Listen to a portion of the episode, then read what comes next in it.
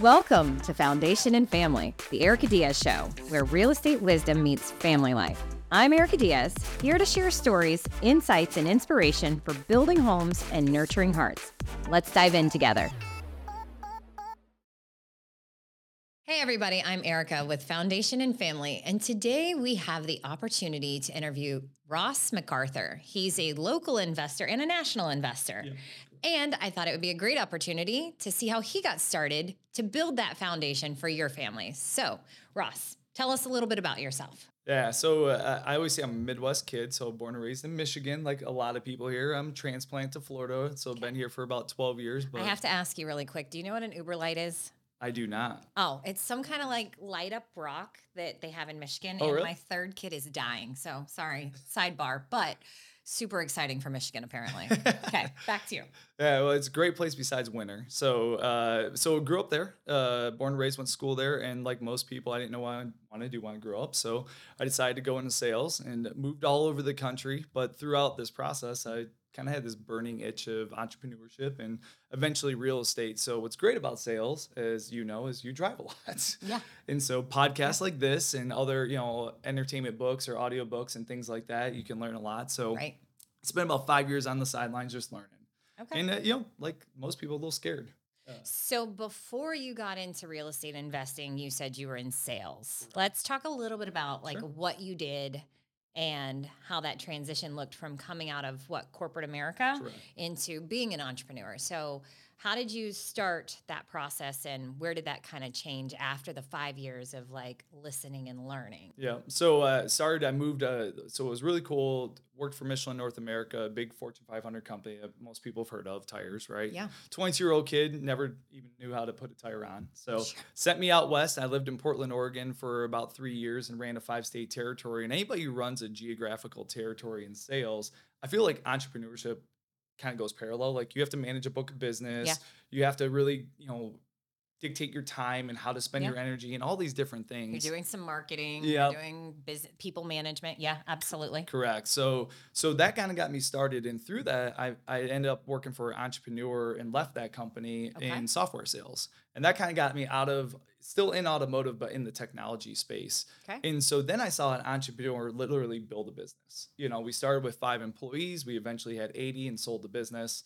You know, we started with when I started was 10 customers. We had about 5,000 when we sold it. So then I went from kind of understanding how to run a business, you know, my own little territory to seeing somebody really, you know, build something and sell it. Okay. Which is a whole new experience. Like I never had entrepreneurship or entrepreneur in my family at all. Like okay. nobody. See, and so for me, I come from a line of entrepreneurs. Yep. So it, it was almost ingrained in me that I was going to work for myself, which I grew up in an office very similar to this, getting paid $5 a week, taking out the trash, making copies, doing stuff like that. So it's definitely been in my blood, but yeah. it's fun to hear that it wasn't in yours. Yeah. So a lot of people ask, like, you know, who, who do you lean on for, I didn't. Right. like yeah. you kind of saw the success. And so that was my first that that second job, you know, with an entrepreneur building a business. That was my first time really seeing a business built right. how it run and from very early to all the way to execution and selling the company. Right. So that was pretty neat. And but when we sold that company, I wasn't quite ready to jump into entrepreneurship myself. So okay. I went to a large multi-billion dollar software company and was able to move to Florida. Oh. And uh, that's where corporate ladder climbing kind of went. So I, I, ended up being a vice president of sales for that company. Okay. Uh, but about three and a half years ago, I decided, you know, I was watching people make a lot of money off of our efforts. Right right? So I'm working like a dog. Yep. And I'm making great money, don't get me wrong, but they're making really, really good money okay. off of our efforts. Yeah. And I was like, how can I do that and okay. reap more of the benefit? I'm making other people rich. How do I make ourselves rich, my family rich, and really set ourselves up for life? So that's one of the things through our coaching system. And I talk about it often that we coach with Tom Ferry Network. They push that as an entrepreneur, there's not always an exit because you don't have that 401k or you don't have that retirement plan or you don't have whatever the case may be that that corporate America is offering, but they push like you're already making other people rich because you're getting investment opportunities coming across your desk and instead of actually jumping into it, you pass it along. So yeah. it's fun that you recognize that and you're like, "Hey, now, how do I do it? But the hard thing that I think a lot of people struggle with is most Americans are living paycheck to paycheck. How do I go buy an investment property for 400,000 Yeah. when I've got four kids in school and everything else. How do I come up with that capital? How did you start that? Yeah. So I'll, I'll go one step back and then we'll lead into that. So Okay. we, we started to figure out like it was time. Yeah. It's time to, so after the learning process happened, which was years, if I'm being honest, that windshield time we talked about earlier. But eventually you come to a point where like it's decision time. Like, are we going to do this or are we not? Yep. And so in January 2022 or 2020, I should say, right as COVID's about ready to hit, like a lot of investors. Before anybody even knew anything, really. Yeah. And Yeah. so things are starting to slow down. We're like, we're going to jump into real estate. And we decided to be an out of state investor. So we invested in Indiana. Why did you choose to go to Indiana versus Florida? Yep. And a lot of people say, like, invest in your backyard. 100% agree, right? If you can, 100% agree. We love Central Florida, particularly. Like, it's a booming area. There's a lot of benefits to it. But I originally, I said I was from Michigan. So there's a certain Right. comfort level with the Midwest. And one of it you said about cost. Like, I go spend 500 or $400,000 to buy investment property. Right. Well, the cost of entry is very different in the Midwest to here. Sure. So if you're going to get started in somewhere and maybe fail, right? You never know Right. uh, why not start somewhere where it's a little bit easier? And so that was our take, right? And the our whole goal was to build up to Florida. So the first investment property that you bought was it residential? Was it commercial? What was it? Yeah, so there's a million different types of assets Sure. you buy, right? So there's single family, vacation rentals, industrial, self storage. I mean, we could spend hours just talking about all these categories. I've so, actually got some cemetery plots if you want to buy Yeah, those. there you go. True story. yeah, so another niche. Yep. So- something like that. Yeah, so we uh so we decide small multifamily Okay. after all the research. So what, I consider small multifamilies like two doors to ten doors, Okay. two to ten units. Okay. And so we ended up just scouring the MLS because we didn't know any better, right? Right. And we found a four unit, maybe an hour, about an hour outside of Indianapolis. And you could get an FHA loan on that. Yeah, FHA, we just did. We didn't even know what type of lender to use, which Oh. we can talk about more later too. Yeah. But we just went like it was like Rocket Mortgage or something like horrible, right? Sorry for anybody, but you know, rookie mistake, right? So oh. twenty five percent down, and but it, you know, we we talk about this with our friends a lot. There's always a conservative and an aggressive one in a relationship, Right. and you have to define who's who. So Oh, I know which one I am. Clearly, I'm the aggressive one. Yeah. And my wife is conservative. And so we talked about this and long before we made that offer, and we made it. Okay. And it was the scariest thing ever. 25% down, that- it's only $180,000 house. So 25% is not crazy. But you still have closing costs on top of that. Yeah. So 25% plus your closing And costs reserves and, all these reserves. things, other And things. you do. And I think that is a big problem that we see in our marketplace is when people become accidental landlords and they don't have that reserve for that broken AC or maybe in the Midwest, that broken heater, Yeah. because I, I imagine you need that as much Uh, as you yeah. need the AC here. And actually, what's funny in the Midwest, things burn out more because they're not used for those months like it is here. Like AC's always on here, right? So, but yes, absolutely reserves, right? And Yeah. so when we did that, I had to convince my wife, Kate, like, hey, let, let's try one. And you asked how we came up with that money. Right. Well, fortunately enough, you know, we did have enough to do that one. Okay. So that was fine. But if we wanted to scale, that's where some of the other things came in. And so we did the one, and I, I always say it went generally okay. We're buying like, okay. like Chipotle once a month off of it, right? We're not getting rich, but we're not failing. But that's a huge thing I think to touch on is that you just said we're buying Chipotle once a month off of it. But you have to start somewhere and someone's paying for your investment. And I've said it a thousand times. You're paying a mortgage, whether you're paying your mortgage or whether you're paying his mortgage. So who do you want to pay? And while you're getting one Chipotle dinner a month right now, fast forward 15 years, then what do you get? 100%. The house is paid off usually, Right. or a lot of it's paid off. So huge difference. Yeah. Huge. You're getting you're getting Chipotle every month, every every night that Yep. month. And so that kind of takes us up to June 2020. And uh, so the first few months went pretty well. And I looked at my wife, I said, I want to double down on this. Okay. Like, I'm ready. Like, let's do it. And she's like, with what money? Like, like we have money, but like I don't want to deplete all this, Well, right? Like, what are we gonna do? And that's a big risk. And I said, "L- one, let me go find the best deals I can find. So I uh, originally came from direct, essentially to consumer marketing. That Okay. was a lot of my background, software side. And so I figured out like, hey, there's software systems, there's data. Let's go talk to these people directly and try to buy these investment properties without them being listed. Right. And let's try to buy them for 25 to 35% off what I think they're worth. Okay. And so we did, and we bought two. But how we got those is we used a HELOC loan at the time. So, you leveraged your personal residence, which Yes. is very scary in my opinion. So how did you talk the conservative wife into leveraging your homestead? Yeah, so we were pretty conservative when we bought. We bought right when we bought well. Uh, let's see, almost seven years ago now. So you know what Florida's done in the last few years. So you had plenty of plenty of equity and we didn't take all of it Okay. and we also were double paying our mortgage anyway we doubled up our mortgage payment so we're pretty conservative low debt uh, across the whole which is funny that you'll find out that i love max debt real estate okay. again another topic for maybe later or another day uh, but so what we ended up doing is we pulled a $150000 off Okay. and, and we went and bought those two properties cash You bought two duplexes for $150,000 in the Midwest, which Correct. is kind of unheard of in Central Florida. yeah So I guess I understand why investing somewhere else might be a good idea Might as you be. get the start going. correct Okay, so tell me about those two duplexes. Yeah, so they're you know relatively stable. They're you know real estate, especially investment properties, are kind of classified like A to whatever, right? Yeah. The lowest grade in the slums of whatever, and that's Okay. usually a D or an F, E or F.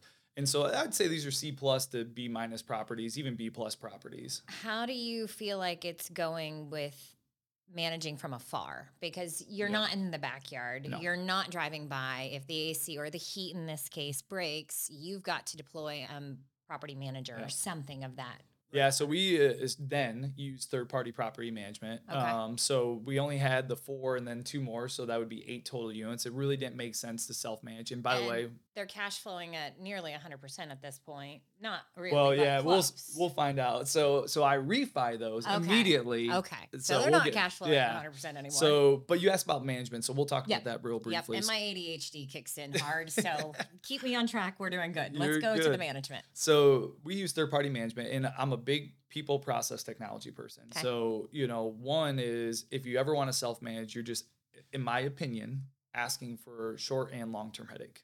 Yeah, I'm not a fan of personal management. Yeah. Personally, we have a management company within HomeVest, and we refer to it heavily.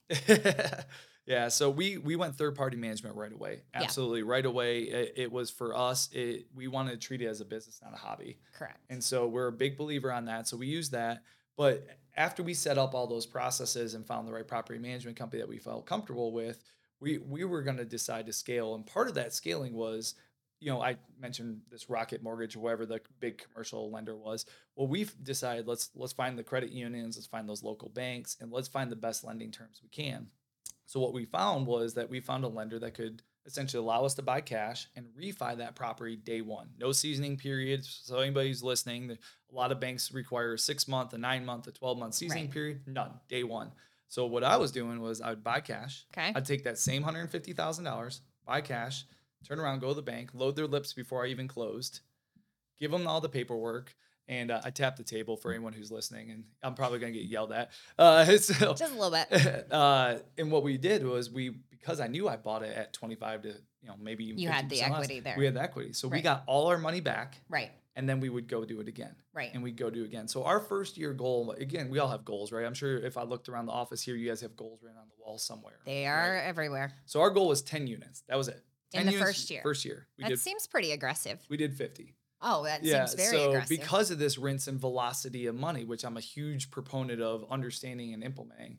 And so, you know, then we're like, okay, well, how do we go faster? Right. Because Okay. eventually you're like, you know, let's scale. And so we tapped into a 401k loan. For anybody who's never tapped into that, that is one of the best resources, in my opinion. Just want to add, you need to pay your taxes if you take a loan out on it. Or actually, you know what? I'm not going to add any of that. Talk to your CPA. Yes, 100%. But generally, what it is, is your 401k is loaning Ross McArthur money. Right. And you pay your 401k back. Right.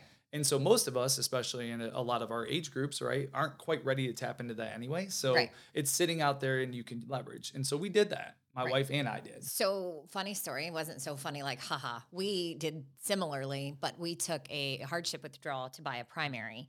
And when we did that, I didn't even think about the tax implication and it nailed us pretty hard. But since learning that there's obviously ways to avoid that and not have the tax implication and then put that money to use for you uh, you know so it is a good alternative and we talk about it with our clients regularly um, from my experience though we do have that conversation about a hardship withdrawal and what the tax implication is and make sure that you are claiming that money and filing. Yeah. So there's a hardship and then there's just a loan. So there right. are different too. So anybody who's right. listening, you can Google and learn all about that. We're not going to educate you here, no. like you said, a CPA conversation. Yeah.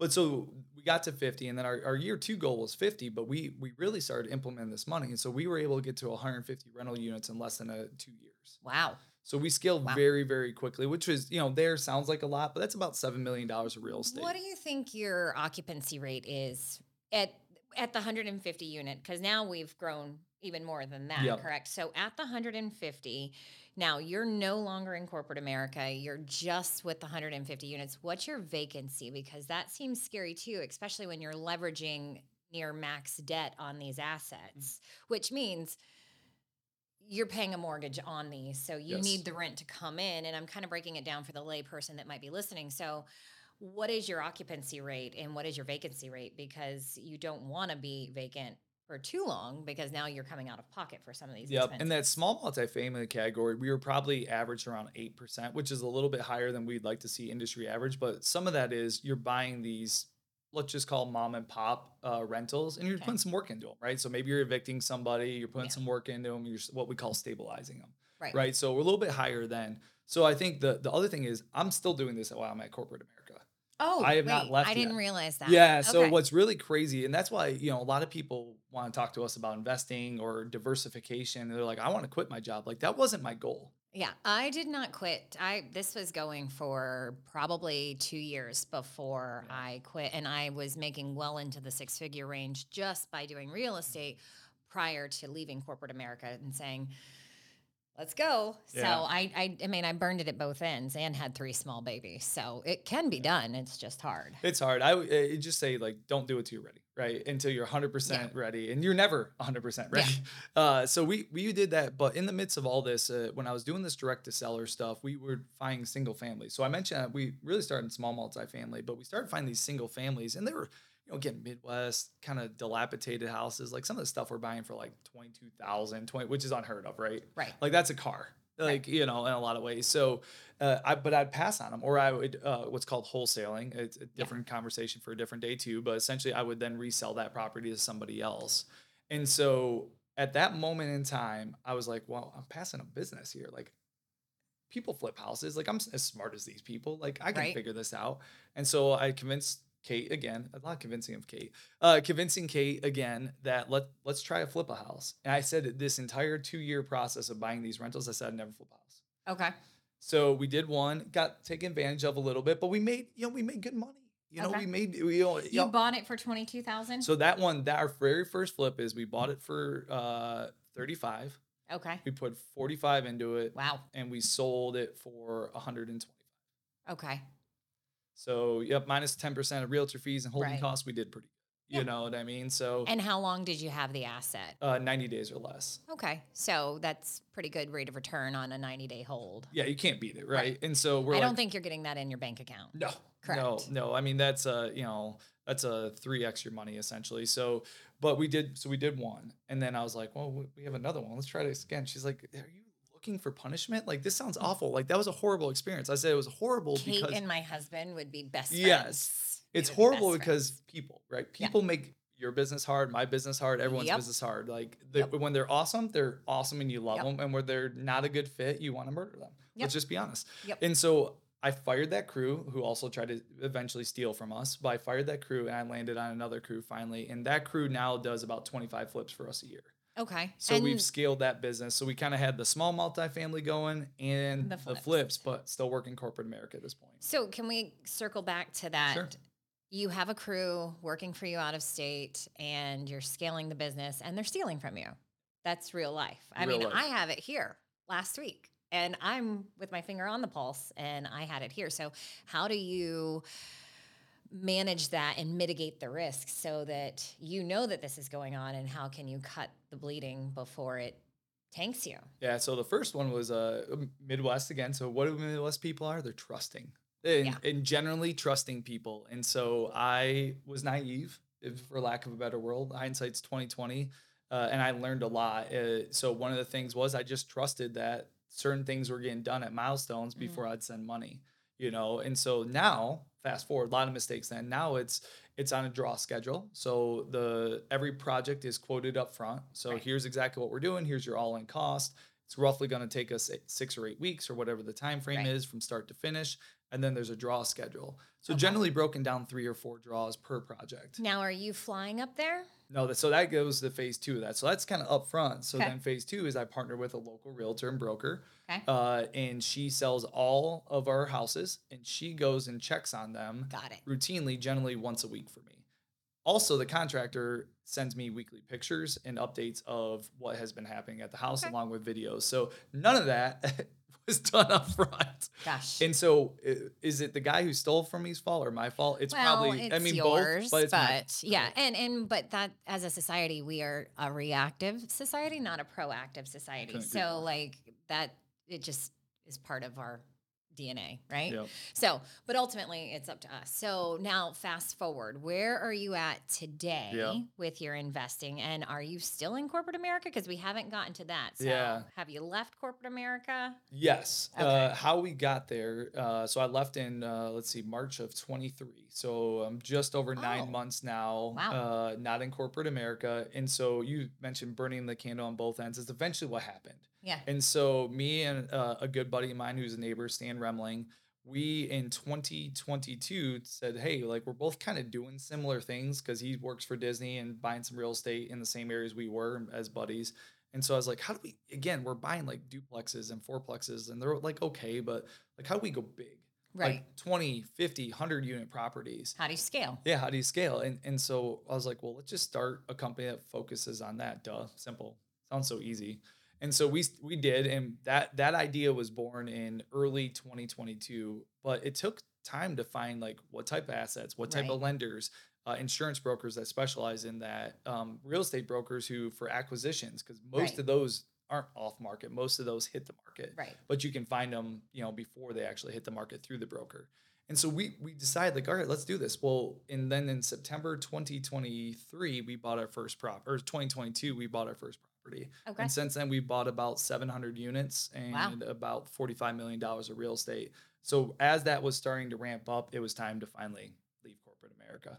Yeah, but I think the average person might feel that that's incredibly overwhelming at It is. you know I, I feel like that's a lot like i know that i'm a little type a and a high d very driver. Yes. so i can handle a lot but even last night literally i was sowing seeds in my kitchen for the garden and my husband looked at me and said do you never want to do like do you just always want to do something? And i was like listen we're just gonna have a garden. He was like and this and this and this and i was like what are we doing right now? We're just like staring at the tv like what are we doing? And he was like oh how dare we stare at the tv so i think This dynamic's got to be awesome. You have Uh, a dynamic like me and my wife.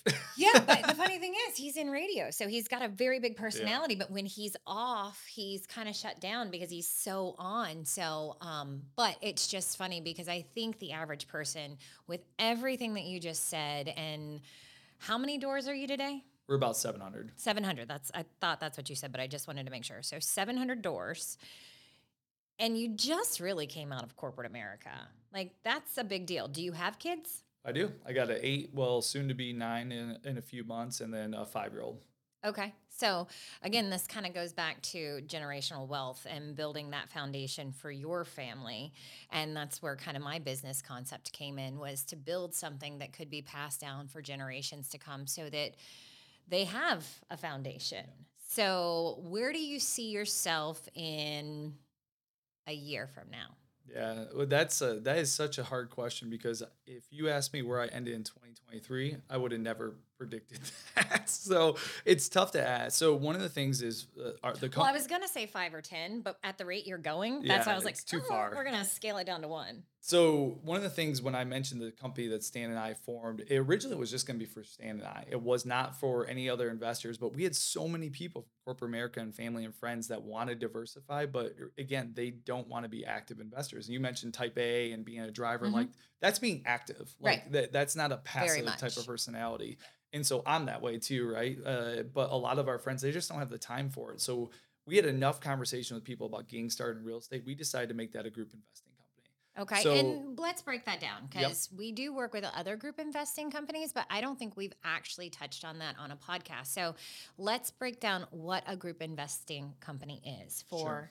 The average listener. So we won't get into like all the SEC regulations because there's different categories and Sure. stuff like that. But to keep it basic is you're pooling a group of money together to buy an asset that one individual cannot buy probably by themselves. So humor me. If I said today, I have a thousand dollars, and I do mean a thousand, could I participate in that? Generally, no. Okay. Not not with us at least. I mean, there might be some crowdfunding thing that accepts a thousand dollars. So what is uh, a, a entry level for you? Yep. For us personally, it's fifty thousand. Fifty But every group investing company has different guidelines. A good buddy of ours, his is 100. Another buddy of ours, his is 25. The reason why we set it at 50 is it weeds out a lot of people. Sure.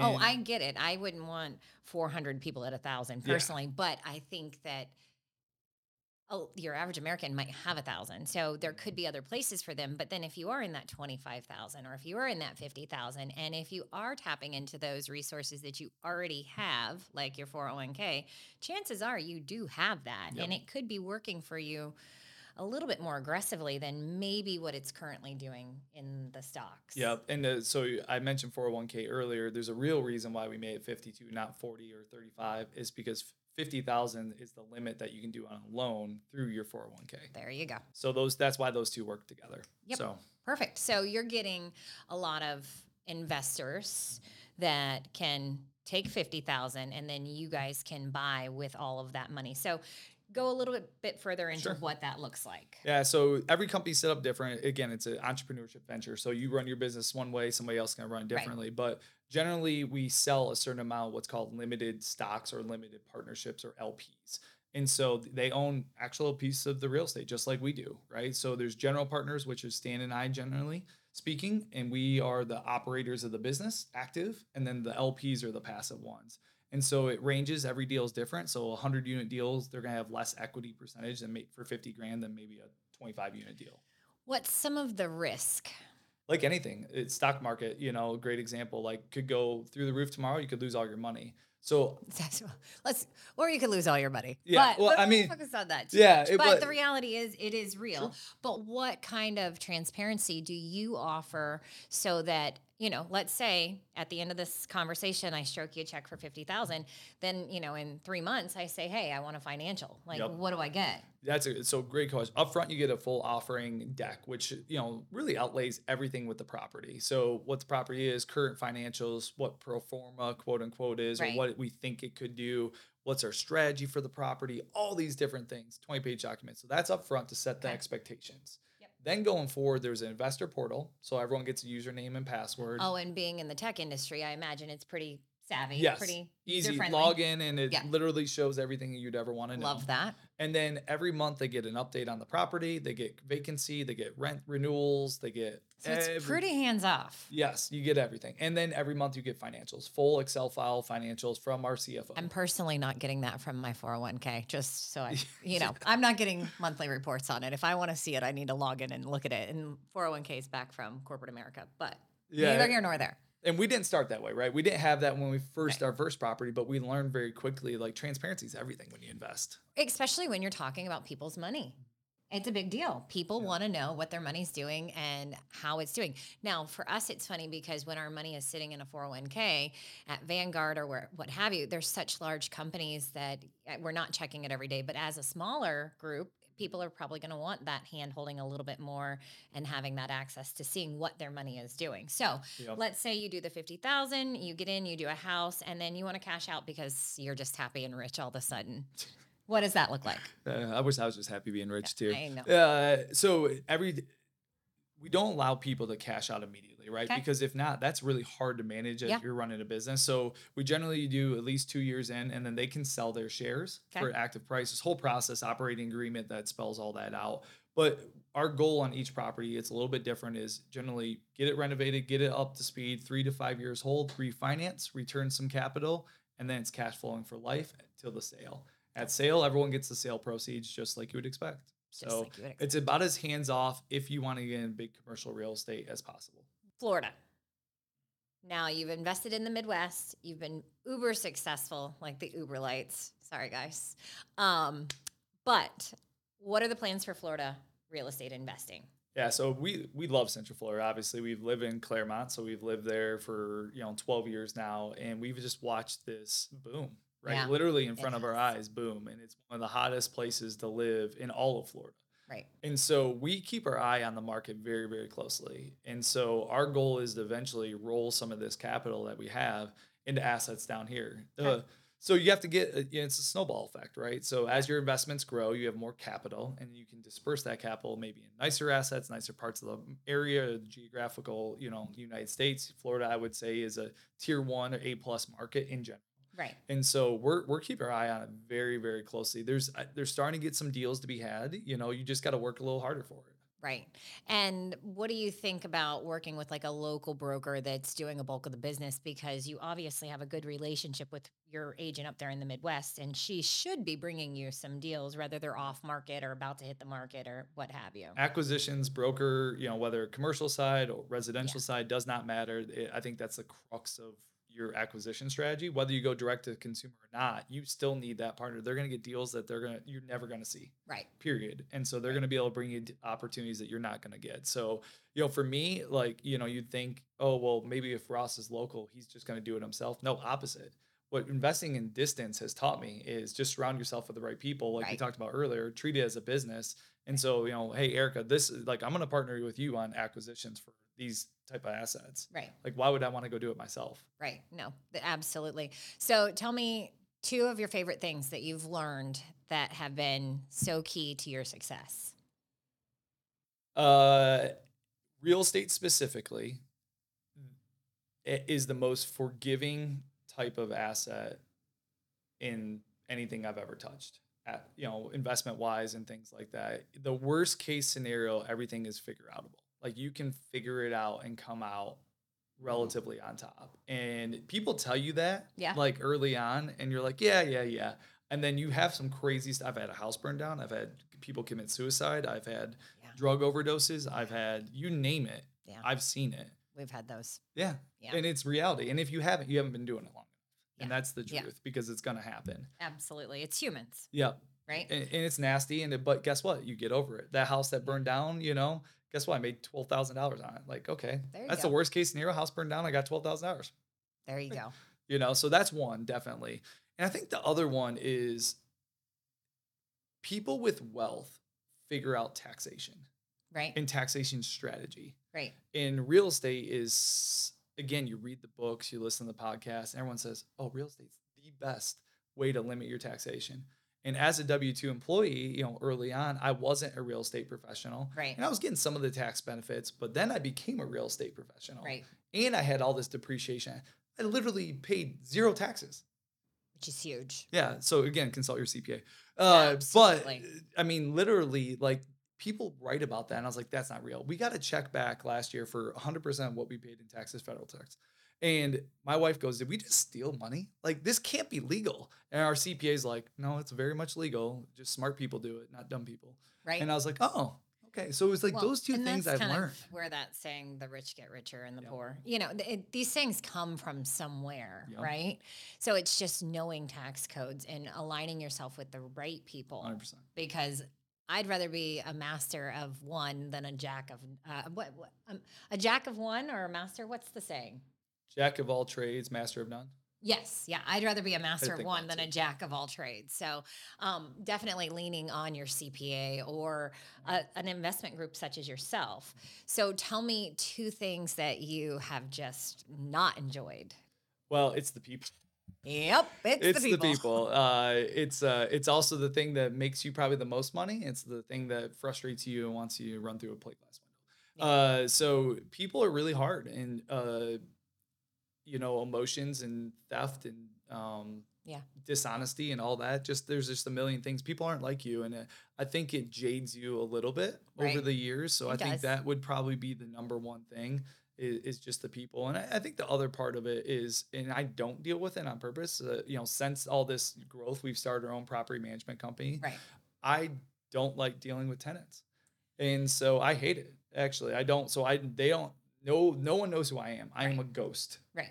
And that's nice though because I know this may sound very insensitive, but if you are that frontline defense when somebody does have cancer or when somebody does lose their job or when somebody does whatever fill in the blank then it's this emotional pool and really it's it's a business at this point and if you didn't pay your rent at the big apartment complex or what have you what do you think would happen? So kind of the idea of being that silent investor is more so i know my husband's mo but like me i like being in the front lines. I like doing all the mm-hmm. things. But there does become a time where it's like hey we've got to put some barricades in between here because it does get taxing and not like the government taxing it gets taxing on my soul where it's hard so what's your one bit of advice if you could tell anybody anything on how to get started well, one is, I mean, read, read, read, listen to your podcast, listen to other investing podcasts. I mean, that's that's first and foremost. Some like, of your favorite podcasts are. So I like Axel Ragnarsson a okay. lot. Uh, for those, his is the multifamily wealth podcast. Okay. Uh, he's just very tactical. Like okay. so, for people who don't like that, they might get a little turned off. But it's like things that you would use. Okay. Yeah. So I think that's one of my favorite ones. Uh, I'll stick with just his for right now because I think that's probably the best one. Of course, there's BiggerPockets and yeah. you know, well, all and bigger those. pockets just even has a Facebook group, which I find if you're just perusing that Facebook group, it's really helpful, especially yep. for an entry level investor. It just makes you think about what wealth is and what rich is. And yeah. while they're not the same, people perceive them as the same, but oftentimes wealth is built um, silently and you see like money and flashy kind of like you see that and that's really not what wealth is no. so it's just different things that have made me think differently over the years as we've gone through real estate and as i've had my children and and then we've gone through family things where I'm like, huh, this is what I don't want to do. Yeah. Or this is what I want to do. So, Ross, tell everybody where they can find you so that if they want to participate in your joint venture, they can. So I'm awful on social media. I always joke about that every podcast I do. So uh, don't find me on a lot of that. but where you do want to find me is on LinkedIn. So I'm very, very active on LinkedIn. I just think it's a great educational platform. So okay. you'll find me heavily on that. And for our company, uh, Follow the Deal Investments, you can find us at followthedeal.com. Perfect. And we'll include that link below. And if you are interested in investing in Florida or really anywhere else, reach out to us. We can connect you across the country with agents or investors, or we can help you here in our backyard. Ross, thank you so much for joining Very us welcome. on Foundation and Family. And make sure you subscribe and like our channel. Until next time, thanks. Bye bye.